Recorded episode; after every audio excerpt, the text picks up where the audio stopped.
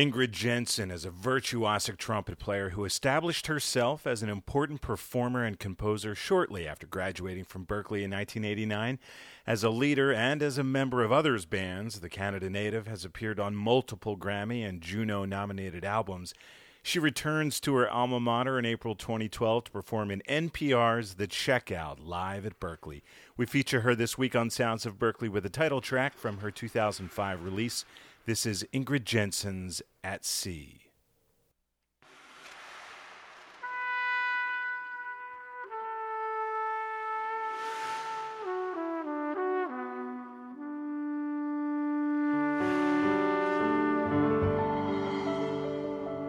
thank you